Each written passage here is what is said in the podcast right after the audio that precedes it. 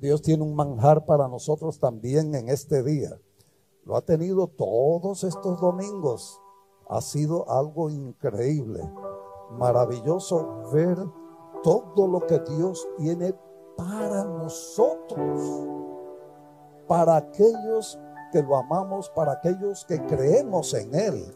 Es algo sumamente grande y maravilloso. Por lo tanto, qué bueno que están en la casa de Dios. Ahora que se siente, mientras se siente, dígale a la persona que está a su lado, qué bueno que estás en la casa de Dios. Amén. Aleluya. Wow, gloria al Señor. Dios nos ama. Amén. Juan, cuán incomparable amor. Aleluya. Wow el amor de Dios. El amor de Dios. Grande e infinito amor. Muy bien, amados hermanos, vamos a continuar con esta serie tan hermosa que tenemos de los libros de la Biblia, o sea, del Nuevo Testamento. Empezamos con el Nuevo Testamento. Eh, estamos en Efesios. Y Efesios, fíjese, el primer capítulo nada más y ya vamos casi a terminar el mes en este capítulo. Porque, hermanos, ha sido algo, pero increíblemente grande lo que nosotros hemos encontrado en ah, el mensaje que Dios nos da a través de su santa y bendita palabra. Después que Dios usa al apóstol Pablo, ¿verdad? Para darnos tan tremenda enseñanza eh, sobre la importancia de ser cristianos y ser hijos e hijas de Dios, ¿lo recuerdan? Lo estuvimos estudiando la semana pasada y la antepasada, en fin, lo grande y el, el privilegio tan grande y tan maravilloso que Dios nos ha dado de ser sus hijos y sus hijas y de los tremendos beneficios que gozamos como miembros de la familia de Dios. Porque Claro, cuando nosotros aceptamos a Dios, venimos a ser, ya no somos criaturas, porque hay una confusión en el mundo. En el mundo la gente cree que todos son hijos de Dios. Hermanos, ¿cómo va a ser un hijo de Dios? Un hombre que anda matando, que anda violando, viola niños, roba, eh, hace drogas y, y las drogas lo vuelven loco y comete barbaridades por ahí y en fin, ¿cómo puede decir que es un hijo de Dios? O una mujer que ande haciendo esas cosas y diga que es una hija de Dios. No puede ser. Por eso Dios dice que venimos a ser, somos criaturas de Dios. Son criaturas de Dios porque todos hemos sido hechos por Dios. Dios fue el que nos hizo. Y Dios nos hizo con un propósito hermoso y bueno, porque Dios no tiene ningún propósito malo para ninguno de nosotros, para ningún ser humano. Dios tiene un propósito bueno, pero lamentablemente el hombre agarra su propio rumbo. Y cuando agarra su propio rumbo, la mujer agarra su propio rumbo y comienzan a tener sus propias creencias. Y cuando tienen sus propias creencias, pues lamentablemente caen en esas profundidades cenagosas, porque es pantano, ¿verdad? Lo que hay en este mundo. Y cometen tantos errores y tantas faltas. Y lamentablemente Dios no puede llamar de sus hijos. Porque sus hijos no deben hacer el mal. Un hijo, una hija de Dios no hace mal.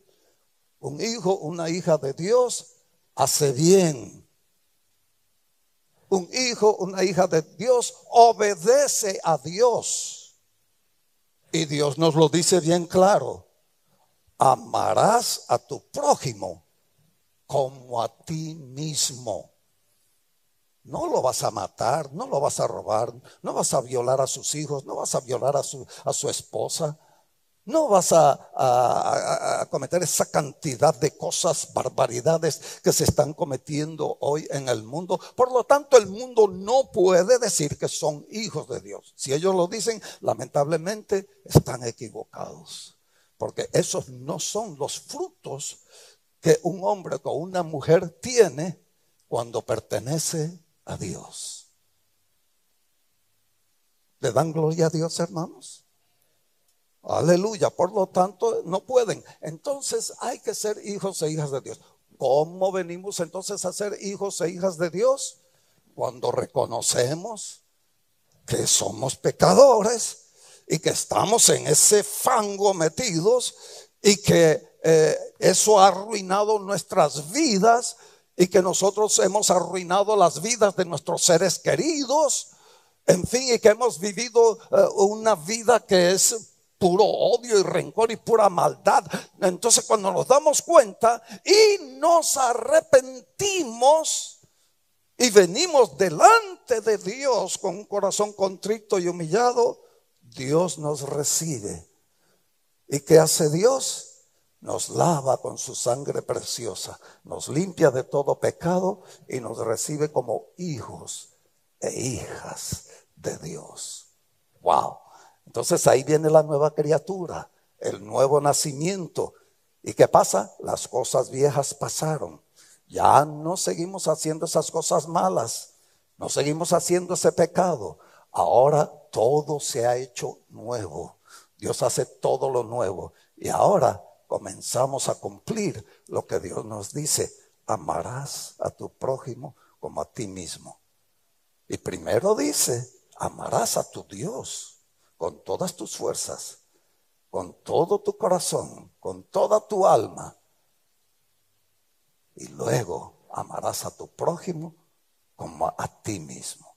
Si amamos a Dios y amamos a nuestro prójimo, hermanos, entonces venimos a ser esos hijos e hijas de Dios. Ahora, al ser hijos e hijas de Dios, descubrimos aquí en este capítulo tremendo, el capítulo 1 del libro de Efesios, que tenemos privilegios y privilegios grandísimos. Y uno de los privilegios grandísimos que tenemos es que somos aceptados. Dios nos acepta como sus hijos y como sus hijas y pasamos a ser parte de la familia de Dios. ¿Se acuerdan lo que dijimos del libro de, el, libro de vida que Dios tiene? Que muchos nos preguntamos, ¿y para qué tiene un libro de vida? ¿Y por qué la gente tiene que estar inscrito en el libro de la vida? Sí, ¿por qué? Porque si usted no está inscrito en el libro de la vida, entonces todavía no es parte de la familia de Dios. Pero cuando usted está inscrito en el libro de la vida, ahí es su registro personal de que usted es parte de la familia de Dios y que Dios es su Padre. Oh, dele la gloria a Dios, hermano. Dele la gloria a Dios. Alabado y glorificado sea nuestro Señor Jesucristo. Ahora, muy bien. El apóstol Pablo, bueno, Dios nos demuestra su amor en muchas cosas, el cuidado que Él tiene por nosotros y todo, pero Pablo también demuestra su amor hacia aquellos que eh, han creído en nuestro Señor Jesucristo a través de su ministerio. Los efesios, Él les está escribiendo porque son eh, producto de su ministerio. Él fue el que fundó esa iglesia allí en Éfeso. Y por lo tanto, Él tiene sumo cuidado de aquellos que han creído en nuestro Señor Jesucristo. Y por lo tanto, Él nos da una enseñanza tremenda. Y aquí en, este, en esta parte del capítulo 1 todavía, del libro de los Efesios, vamos a aprender algo muy interesante. Y es la importancia de la oración. De orar los unos por los otros. Porque cuando somos hijos e hijas de Dios, nos preocupamos los unos por los otros. Y como todavía estamos en este mundo y tenemos que caminar por esas calles que no sabemos qué vamos a encontrar, necesitamos orar los unos por los otros. ¿Para qué? Para que seamos librados de las trampas que el enemigo tiene por ahí y que quiere hacer caer tanto a jóvenes como a, hombres, a mujeres, aún ancianos, Hermanos, cuánta gente por ahí puede caer en las trampas del enemigo. Entonces, cuando oramos los unos por los otros, Dios está oyendo y Dios está al tanto de nosotros y está mandando a sus ángeles para que peleen por nosotros y seamos libres de toda trampa del enemigo. Oh, hermanos, qué grande es Dios, qué maravilloso es nuestro Dios, aleluya. Yo me asombro y me maravillo eh, de, lo grande. Oh, no hay palabras, quisiera tener palabras más significativas, ¿verdad? Para decir lo grande y lo maravilloso que es nuestro Dios.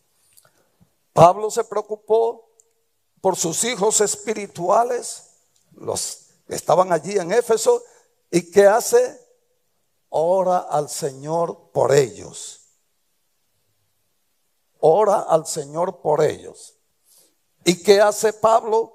Pablo en la oración, por supuesto, pide una cosa muy especial. Lo primero, que se amen los unos a los otros. Lo que acabo de decir. Que se amen los unos a los otros.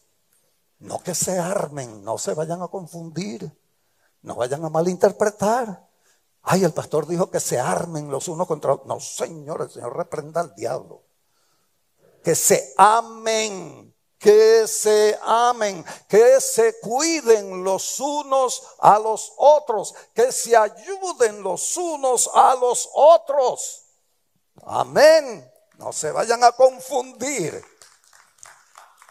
Y luego pide algo también muy especial pide sabiduría espiritual. Todos necesitamos, amados hermanos, de sabiduría espiritual. Muy bien, vamos a leer ahora el capítulo 1, desde el verso 15 hasta el final, que es donde nos corresponde hoy. Y mire lo que dice la santa y bendita palabra de Dios. Dice, desde que me enteré en el verso 15, este es Pablo hablando, ¿verdad?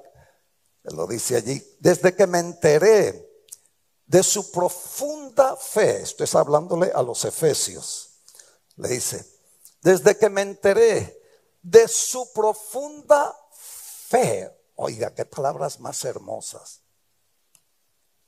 que un, un, un siervo de Dios, un padre, una madre, sepa que sus hijos tienen una profunda fe en Dios.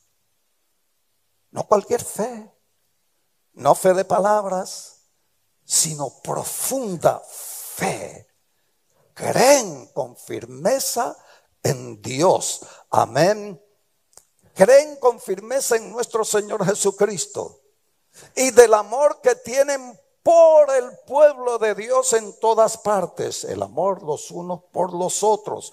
Esto asombra a Pablo como padre espiritual de esta iglesia allí en Éfeso.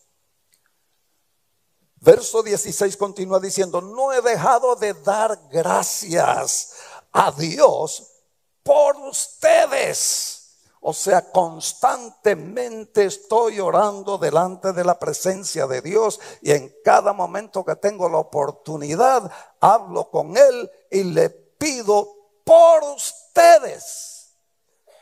¡Wow!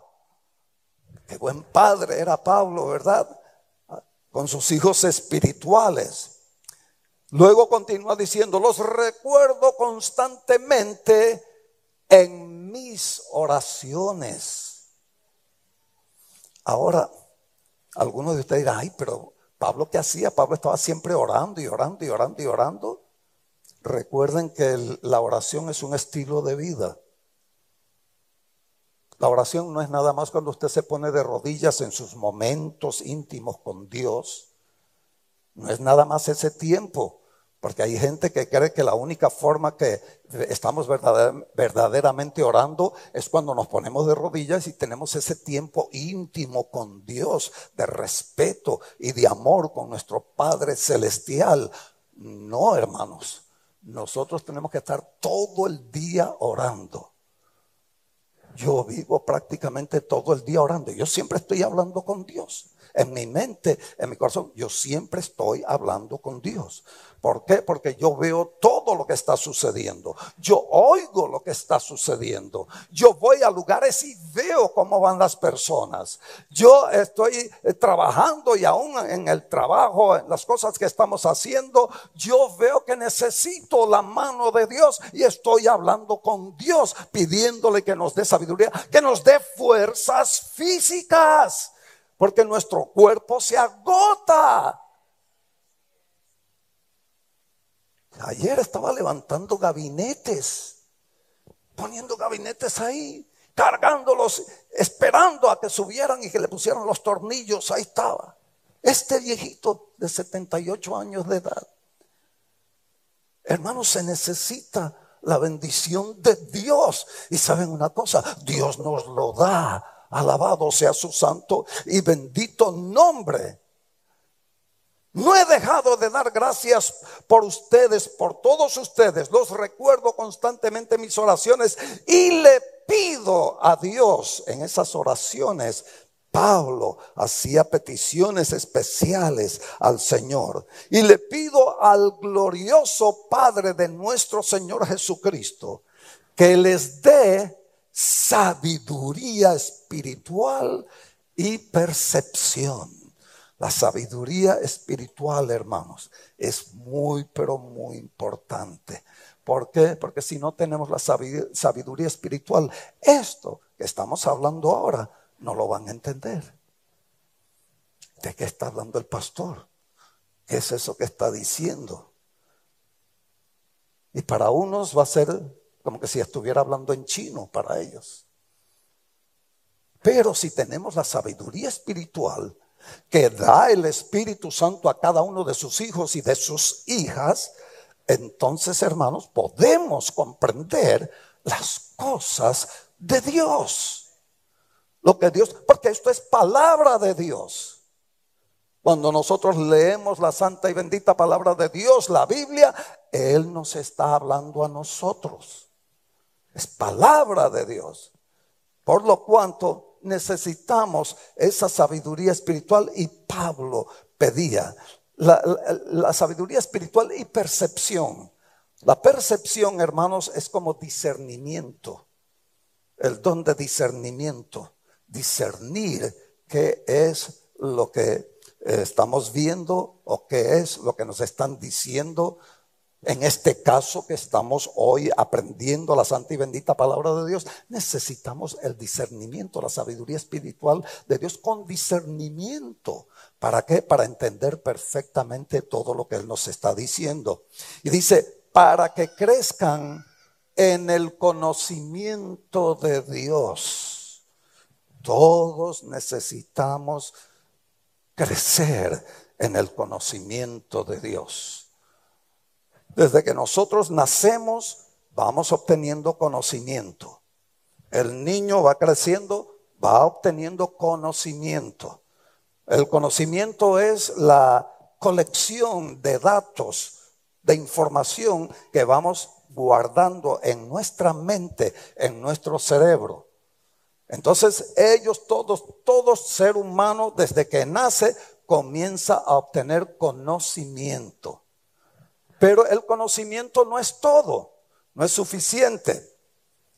Usted puede ir a la escuela y puede estudiar cuatro o cinco años y graduarse de una carrera de ingeniero o de lo que sea, y usted va a tener parte del conocimiento, pero no va a tener todo el conocimiento. Usted va a adquirir todo el conocimiento cuando usted se ponga a trabajar en lo que aprendió teóricamente en la universidad. Entonces, allí usted comienza a obtener el verdadero conocimiento. Por eso el conocimiento solo no es suficiente. El conocimiento también necesita otro compañero. Y el otro compañero es la inteligencia. Porque de qué me sirve a mí tener todo conocimiento haber estudiado, qué sé yo, para ser ingeniero mecánico o de aviones o qué sé yo, o de construcción y no tengo la inteligencia para usar ese conocimiento que obtuve a través de lo que se me enseñó en la escuela o del, de lo que yo voy aprendiendo según voy viendo. Porque hermanos, nosotros vamos viendo cosas y vamos teniendo conocimiento. El agricultor obtiene eh, conocimiento, ¿por qué? Porque hay otros agricultores que le dicen, mira, hay que sembrar a tal fecha, ¿por qué? Porque la lluvia va a venir, o porque esto, porque aquello, y en fin, ya ellos tienen, y entonces van aprendiendo. Pero se necesita eh, con el conocimiento, eh, la inteligencia para usar ese conocimiento. Pero el conocimiento y la inteligencia no es suficiente. Se necesita algo más, se lo he dicho. Ya se lo he dicho, pero lo repito para que ustedes vean. Se necesita la sabiduría. La sabiduría viene de Dios. La sabiduría es la que nos da el perfecto entender para saber lo que es el conocimiento, la inteligencia y ponerlos juntos con la sabiduría y entonces lograr una cosa grande, maravillosa y buena. Amén la sabiduría. ¿Cuál es el principio de la sabiduría? El temor a Dios. El temor a Dios. El mundo no sabe eso. El mundo entiende sabiduría por otra forma. Nosotros como cristianos sabemos que cuando somos temerosos de Dios, temeroso no es miedo, lo vuelvo y lo repito, temeroso es respeto a Dios temer hacer algo que ofenda a Dios. Ese es el temor a Dios. Nosotros tenemos que cuidarnos de no ofender a nuestro Padre Celestial, sino todo lo contrario. Y por eso Pablo se sentía gozoso al ver que allí los efesios, ellos, el que él les había predicado, aquellos que habían sido, quizás algunos de los que estaban ahí habían sido aquellos rebeldes que habían gritado por dos horas, Diana y Diana y Diana de los efesios. ¿Se acuerdan de la diosa que ellos tenían? Ya algunos quizás se habían convertido y ahí estaban ahora en la iglesia que Pablo había fundado. Y Pablo ahora estaba orgulloso de ellos. Y por eso estaba hablando y orando por ellos. Y enseñándonos a nosotros qué importante es la oración de los unos por los otros. O sea, amados hermanos, la preocupación de Pablo por la iglesia era que él quería estar seguro que los creyentes entendían claramente lo que todo esto que hemos aprendido durante todos estos días y en este maravilloso capítulo primero de los Efesios, ¿verdad? Que es la carta escrita por Pablo a ellos, ¿verdad? Entonces podamos entender claramente que esto es real y es verdadero y es muy grande lo que estamos aprendiendo de las cosas de Dios y de las maravillosas promesas que Dios tiene para nosotros y las bendiciones que Él tiene para nosotros. La vez pasada, cuando estudiamos eh, los versos 1 al 14 de este mismo capítulo, obtuvimos el conocimiento de, que, eh, de quien realmente es Dios. Ahí nos dimos cuenta quién realmente es Dios. Quién realmente es nuestro Señor Jesucristo. Nos dimos cuenta allí. El cual es heredero de todo. Lo descubrimos, lo conocimos. Por eso ahora sabemos que el que tiene al Hijo de Dios, a nuestro Señor Jesucristo, lo tiene todo. ¿Por qué? Porque todo le fue dado a nuestro Señor Jesucristo. Aleluya. Ahora sabemos esas cosas. Pablo continúa enseñándonos y diciendo, pido que les inunde en su oración. Él sigue orando y sigue pidiendo. ¿Y qué pide? Pide que se les inunde de luz el corazón para que puedan entender la esperanza segura que Él ha dado a los que llamó. Wow. Cuando nosotros fuimos llamados, ¿verdad?, para aceptar a Cristo y conocimos a nuestro Señor Jesucristo y nos arrepentimos de nuestros pecados, wow, tenemos una esperanza. ¿Cuál es esa esperanza? ¿Seguro que eso va a suceder? ¿Va a pasar o no? ¿Qué es lo que la gente puede pensar? Entonces Él pide que Dios inunde nuestros corazones, los corazones de los efesios, los corazones nuestros. ¿Para qué? Para que nosotros entendamos la esperanza segura, la esperanza segura que Él ha dado a los que llamó y que lo aceptaron. Amén. Aleluya. Es decir, su pueblo santo. Porque aquellos que hemos creído en Dios, aunque no lo aceptamos y aunque nosotros sabemos que no somos perfectos, sin embargo, Dios nos llama santos. ¡Wow! ¡Wow! ¡Qué privilegio Dios tiene para nosotros! ¿A quién, eh, eso, ¿Quiénes son esos? Son su rica y gloriosa herencia. O sea, este pueblo, que, lo que él llamó y que se convirtieron en el pueblo santo de Dios, que es la iglesia, los creyentes, los cristianos, amén, son su rica y gloriosa herencia. Wow. Bueno, una vez más Dios nos confirma la gran bendición que tenemos por ser creyentes en Cristo. Somos hijos e hijas de Dios y aceptados y con nuestros nombres escritos, registrados, como les dije al principio, en el libro de la vida, como miembros oficiales de la familia de Dios. También pido en oración, él sigue pidiendo y eh, eh, eh, descifrándonos punto por punto lo que Él pide en su oración por cada uno de los creyentes, de aquellos, ¿verdad?, que servimos a Dios. Pido también en oración que entiendan. ¿Se han dado cuenta que dice que entiendan, que tengan luz? Porque no todo el mundo entiende estas cosas que tenemos que tener sabiduría de Dios para poder entender esta cosa, porque no todo el mundo entiende estas cosas. Para muchos esto es locura. ¿Cómo es posible?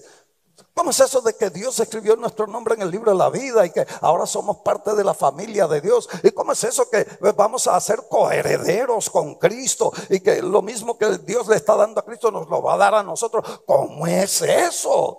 Y se tienen un montón de preguntas y no quieren creer. ¿Saben una cosa? Allí en el libro de Santiago dice, el que duda, no espere recibir algo.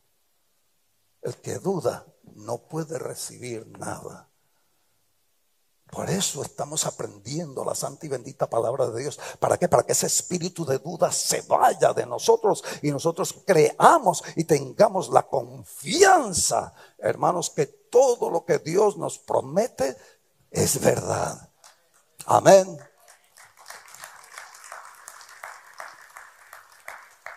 También pido en oración que entiendan la increíble grandeza del poder de Dios para nosotros. Creemos todos en el gran poder de Dios para nosotros los creyentes. ¿Lo creemos? Todos nosotros lo creemos a plenitud. Hermanos, ahí está el, problema. Entonces Pablo oraba y decía, no, yo pido al Señor que les dé entendimiento para que ustedes entiendan la increíble. ¿Por qué? Porque para el mundo es increíble. Para el hombre natural es increíble. Para la mujer natural es increíble. No puede ser. Dicen y por eso él oraba y decía, yo quiero que entiendan la increíble grandeza del poder de Dios para nosotros los que creemos en Él. Aleluya. Gloria al Señor. ¿Qué tan grande es el poder de Dios, hermanos? ¿Hasta dónde le podemos poner un límite? Los discípulos, aún a pesar de que conocían al Señor Jesús, se quedaban asombrados y maravillados de, su poder. Por eso ellos se expresaban y decían, ¿quién es este? Que aún los vientos y la mar lo obedecen. ¿Quién es este? Se quedaban sorprendidos. ¿Por qué? Porque aún a pesar de que Él les había hablado, les había enseñado y les había demostrado a través de muchos milagros, señales y prodigios, sin embargo, todavía no entendían quién realmente era nuestro Señor Jesucristo. Pablo está preocupado por eso. Y Pablo dice, no quiero que eso suceda con ustedes. Ustedes que son creyentes, yo creo, yo quiero que ustedes al, al, estar en Cristo se llenen de la presencia de Dios y tengan el pleno conocimiento de la grandeza de Dios. Porque Dios es grande, es maravilloso y es el todopoderoso. Amén. Es el mismo gran poder que levantó a Cristo de los muertos y lo sentó en lugar de honor a la derecha de Dios en los lugares celestiales. ¡Wow! ¡Qué cosa más poderosa! Cuando nuestro Señor Jesucristo resucitó y salió de aquella tumba, eso fue algo grandísimo, fue algo maravilloso que hasta el propio Tomás, siendo uno de los discípulos que estuvo con él, no lo podía creer. Y decía que era imposible. No, yo si no meto las manos ahí en, el costado donde le metieron la lanza. Y si no le meto los dedos ahí en los huecos de la mano que le hicieron con los clavos y en los pies, pues no voy a creer. No quería creer. ¿Por qué? Porque para él era imposible porque eso era demasiado, era una grandeza. ¿Sabe lo que es que nuestro Señor Jesucristo venció a la muerte? ¿Saben ustedes que nuestro Señor Jesucristo venció a la tumba? Que la tumba no lo pudo contener. Aleluya. ¿Dónde está, oh muerte, tu aguijón? ¿Dónde, oh sepulcro, tu victoria? Jesús salió triunfante de allí por el poder de Dios. Oh, alabado sea su santo y bendito nombre.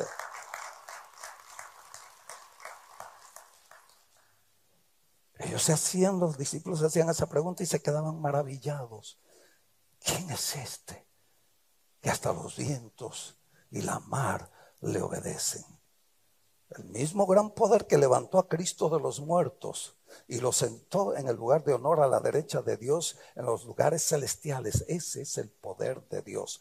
Ahora Cristo está muy por encima de todo. Nuestro Señor Jesucristo, hermanos, vino aquí a la tierra como un ser humano. Él nació como un niño en un lugar muy humilde, en un pesebre donde allí se, era donde se metían y se guardaban los, los, qué sé yo, los burros, los caballos, las vacas, qué sé yo que tenían ahí. Imagínense el, olor que habría allí.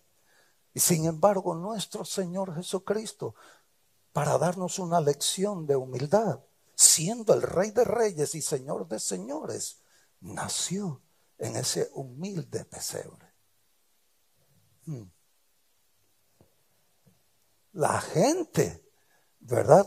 Cuando nosotros hablamos de nuestro Señor Jesucristo, quizás puedan hacer comentarios y decir, ah, ese fue aquel bebé que nació allá en Belén una vez y en un establo ahí, ese maloliente establo, y que ni siquiera tuvo una cuna ni un lugar donde sentarse y lo tuvieron que poner en un pesebre.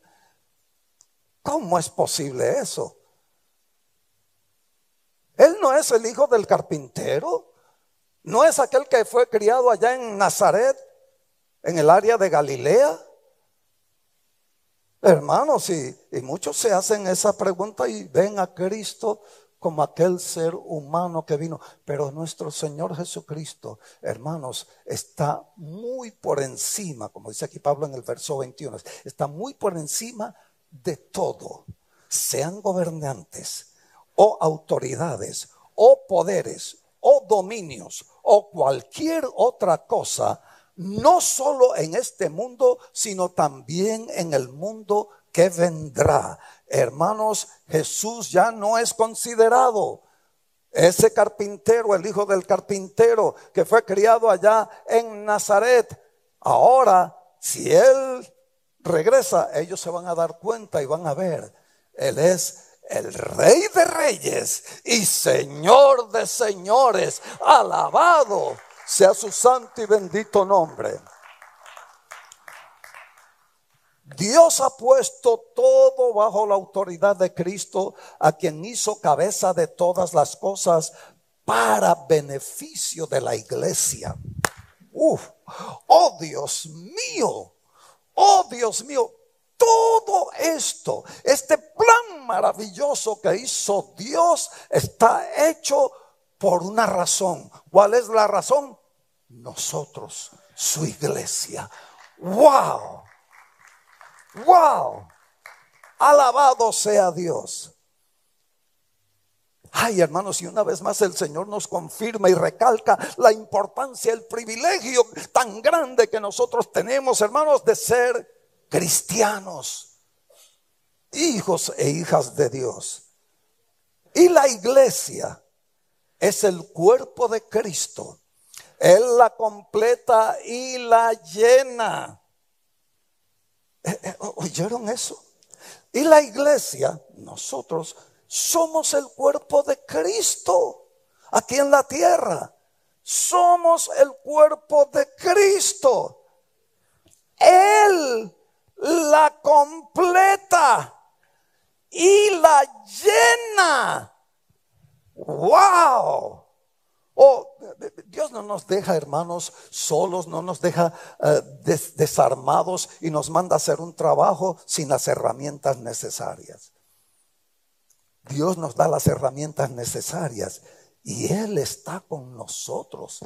Él está con la iglesia. ¿Por qué? Porque Él quiere que nosotros hagamos el trabajo de llenar este mundo del conocimiento de Dios. Porque el mundo está pereciendo. El mundo va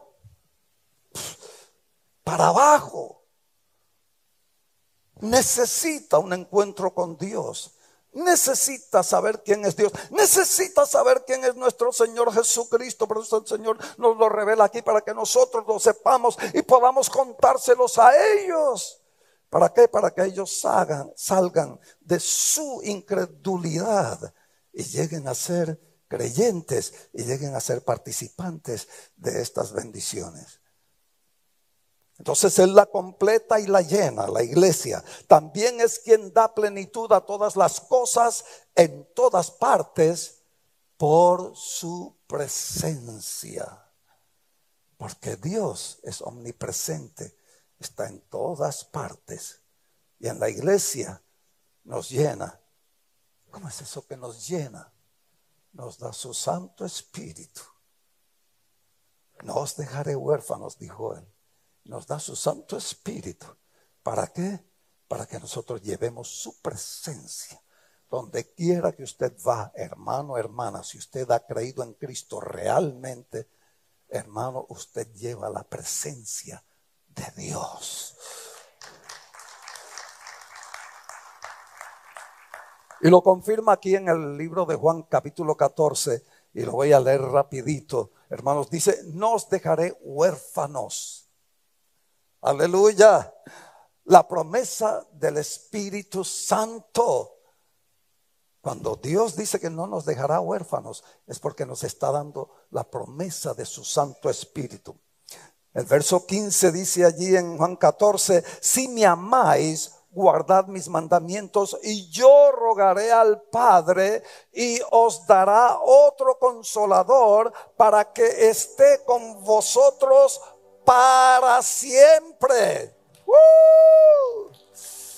Aleluya, no por un momento, no por un día, no por dos días, sino siempre. Ay, pero pastor, sí, yo, yo cuando recibí a Cristo, yo sentí la presencia del Espíritu Santo, pero ahora ya no la siento. Ya no la siento. Yo creo que ya Dios a mí no me ama, ya, ya Dios se fue. Hermanos, ¿cómo puede pensar? Ah, por eso Dios, Pablo está orando por sabiduría y por entendimiento. Dios mío, tengamos sabiduría y entendimiento que cuando Dios dice que estaré con vosotros para siempre, Dios no es mentiroso. ¿Por qué tengo yo que estar sintiéndolo? Para saber y para confirmar que Él está con nosotros. No, yo tengo que creer lo que Él dice. Y Él dice que estará con nosotros. Y aunque yo no lo sienta, yo sé que Él está conmigo. Y donde quiera que yo voy, yo sé que Él va conmigo. Porque Él lo dice en su santa y bendita palabra. Y dice que Él nos llena y llena la iglesia. Y yo soy parte de la iglesia. Alabado sea Dios. Y yo le rogaré al Padre y os dará otro consolador para que esté con vosotros para siempre. El Espíritu de verdad, al cual el mundo no puede recibir porque no le ve ni le conoce. Pero vosotros le conocéis. Oh, aleluya. ¿Por qué? Porque mora en vosotros. O mora con vosotros y estará en vosotros. Cuando creemos en Cristo, el Espíritu Santo mora con nosotros, va con nosotros. Cuando nosotros tenemos, recibimos el bautismo del Espíritu Santo, Él viene a morar en nosotros y va a estar dentro de nosotros. Alabado sea su santo y bendito nombre. Verso 18 dice, no os dejaré huérfanos, vendré a vosotros.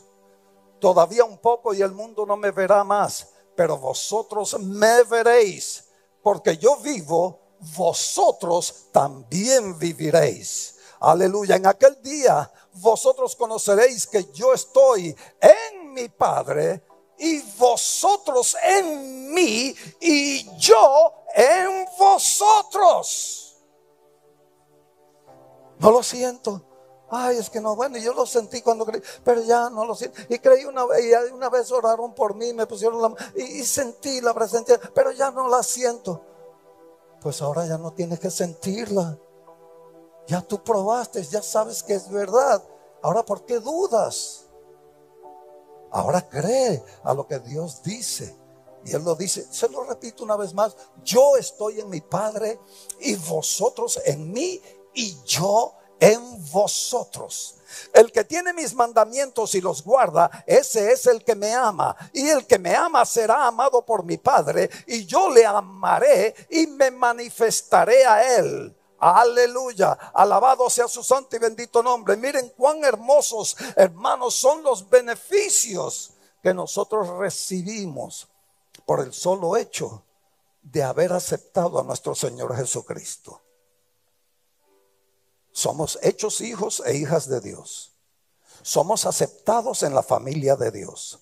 Somos bendecidos con todo porque al Señor Jesús, como hijo de Dios, le fue dado todo y por nosotros tener al Hijo, lo tenemos todo. Amén. Tenemos todo. Somos bendecidos con la compañía de Cristo. Yo estaré con vosotros. En aquel día vosotros conoceréis que yo estoy en mi Padre y vosotros en mí y yo en vosotros. Lo confirma allí. Somos bendecidos porque Él nos dio el consolador, el Espíritu Santo, para que habite en nosotros. Amados hermanos, nosotros podemos gritar de gozo, de alegría, aleluya, y agradecimiento al Señor, oh Señor, por darnos tan hermosos privilegios. Alabado sea Dios. ¿Se siente usted privilegiado? ¿Se siente usted privilegiada, hermana? ¿Algo? Parece que no escuché. Eh, eh, eh, hermanos, ¿ustedes se sienten privilegiados de ser cristianos? Hermanas, a ver las hermanas, a ver, a ver. Hermanas, ¿ustedes se sienten privilegiadas de ser cristianas? Aleluya. Hermanos, ¿cómo podemos quedarnos callados cuando se nos, se nos hace esa pregunta? Tenemos que decirlo. Hermanos, la confesión. Acuérdese, en la boca tenemos la vida o la muerte. Y mucha gente vive derrotada porque lo que tiene en su boca es derrota. La gente que vive bien, que vive feliz, que vive contenta y que tiene seguridad en lo que ha creído de la, de la santa y bendita palabra de Dios, lo dice con su boca. Y al decirlo con su boca, hermanos, tiene vida.